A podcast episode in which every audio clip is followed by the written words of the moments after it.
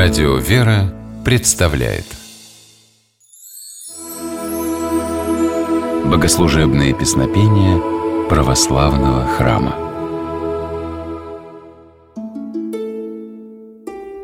Здравствуйте! С вами Федор Тарасов. О некоторых событиях библейской истории мы знаем не из текста Библии, а из устного предания. Например, большая часть жития Богородицы осталась за рамками евангельского повествования.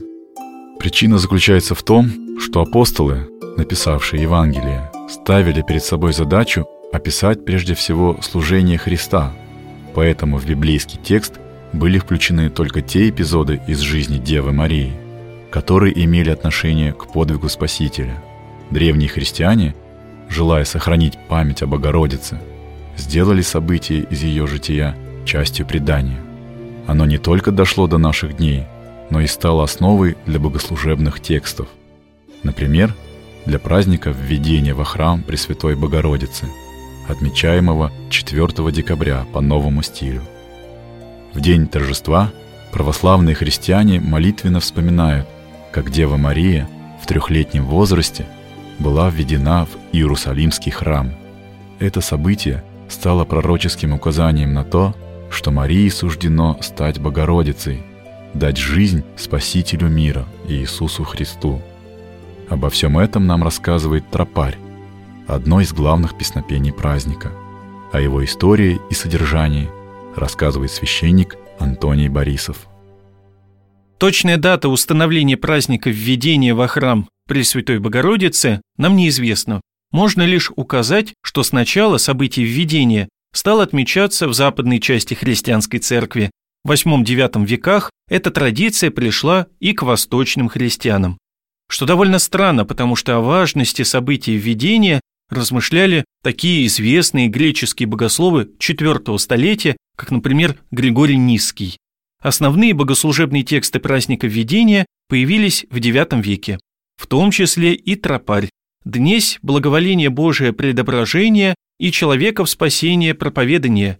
В храме Божией ясно Дева является и Христа всем предвозвещает. То и мы велигласно возопием «Радуйся, смотрение зиждителева исполнения». В переводе на русский язык этот текст звучит следующим образом. «В сей день предзнаменование Божие благоволение и спасение людей предвестия. В храме Божием Дева открыто является и Христа всем предвозвещает. Ей и мы громогласно воззовем «Радуйся предначертанного Создателем исполнения». Тропарь праздника раскрывает нам суть церковного торжества. Дева Мария в нарушении обычаев Ветхого Завета входит в храм Соломона. Перед ней первосвященник открывает завесу святое святых, главной части иудейского святилища.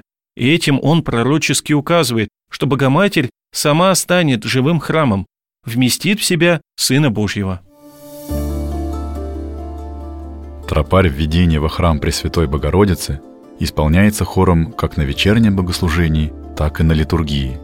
Его пение напоминает молящимся о сути церковного торжества, призывает их разделить с духовенством радость о приходе Девы Марии в великий храм Соломона. Давайте послушаем тропарь введения в исполнении хора Санкт-Петербургской духовной академии. Yes,